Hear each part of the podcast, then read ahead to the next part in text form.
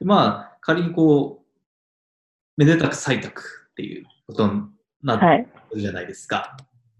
はい。で、なんかそうすると、やっぱりまあ、事業者側はですね、はい。もうお金をもらった気になってですね、はい。もうなんか、あとは事業やるだけでしょ、みたいなえ感じええですね。しかもまあ、た例えばまあ、大体年度なんで、5月から6月に採択されて、えうん。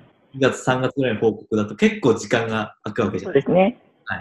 なんかそうなるとちょっと忘れがちになりがちなんですよね。僕自身もそうなんですけども。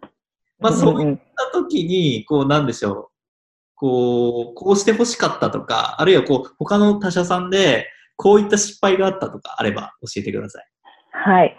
そうですね。補助金って意外と採択された後の方が面倒だったりするんですよね。すごくたくさんのこう証拠書類を集めて出さなきゃいけないんで。はい。なんですけど、それを、まあ、ちゃんと集められないと、せっかく、あの、補助金で100万出ますっていうふうに言われたのに、はい書類が足りないうんうんうん。がために80万しかもあるんですね。あ実際他社さんの、あの、私がこうご支援している場合だと、きちんとそのあたりは、あの、やるんですけど、ー。ご自分で一人でやってらっしゃった会社さんですと、うんすっかり忘れてて、あの、12月31日までに支払いを終わらせなきゃいけないのに、はい。払うのをちょっと忘れちゃったと。あもう証拠書類、その銀行の通帳を証拠書類として出さなきゃいけないんで、ー。これどうしようもないじゃないですか。しょうがないですね、それは。ということで、ちょっと補助金の額が減っちゃったみたいなことがありましあーやっぱ自分でこうやるってやっぱり、なかなかね、豆じゃないと難しいなとは、僕自身も思うんですけど、はい。た。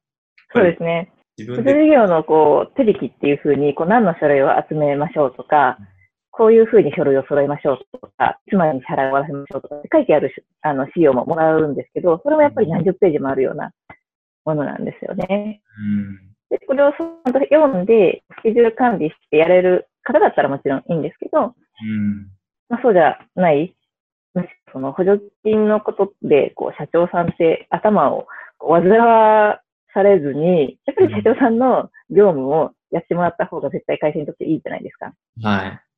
そういう意味では、あの、煩雑な事務の分みたいなのを、こう、私のようなものに外注していただいて、こうスケジュール管理とか、こういつまでに何をっていうのは、こっちで管理しますので、社長さんは社長にでしかできないことをやってください。っていうふうに、こう、役割分担するっていうのは、私は結構いいんじゃないかなって思ってます。ですよね。まあ、まあ、やっぱり得意分野をそれぞれ、あの、活かしてやって、はい。まあ、全体にとってもいいかなと思うので、はい。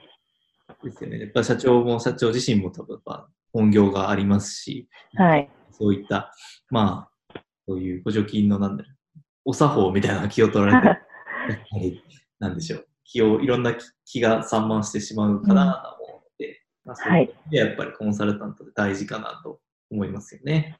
ただまあ、あれですよね、報告書だけ、こう、いきなりこう、じゃあこの報告書で書いてっていうお願いされるケースはそんなにないって感じですよね。そうですね。その前の支援、申請のところから支援させていただくことが多いんですけど、まあもしその報告だけお願いしたいっていう場合には、こう、早めにね、採択されたらすぐにご相談いただけると助かります。ですよね。まあ、直前、例えば1週間前になってとかと絶対無理ですよね。そうすると、あの、書類をもらわなきゃいけないんで、で、それが、ね、発注した相手に、じゃあ、いつの日付で書類を作ってくださいだったらまだいいんですけど、あの、ものによっては、こう、相見積もり取らなきゃいけない。うん。12月になってから、6月の日付で発注してもいない会社に相見積もりをお願いすると、なかなか、あの、難しかったりもするんで、ちょっと早めにね、相談していただけるとうん、助かります。わかりました。だいぶこれで、はい、この動画を見てくれた人たちはそれでクリアになったんじゃないかなと、はい、思いますので、はいまあ、今後ですね、あの、補助金を出す際には、ぜひ、あの、注意していただきたいなと思います。って感じですね。はい。はい。今日、倉石さんありがとうございました。はい、ありがとうございます。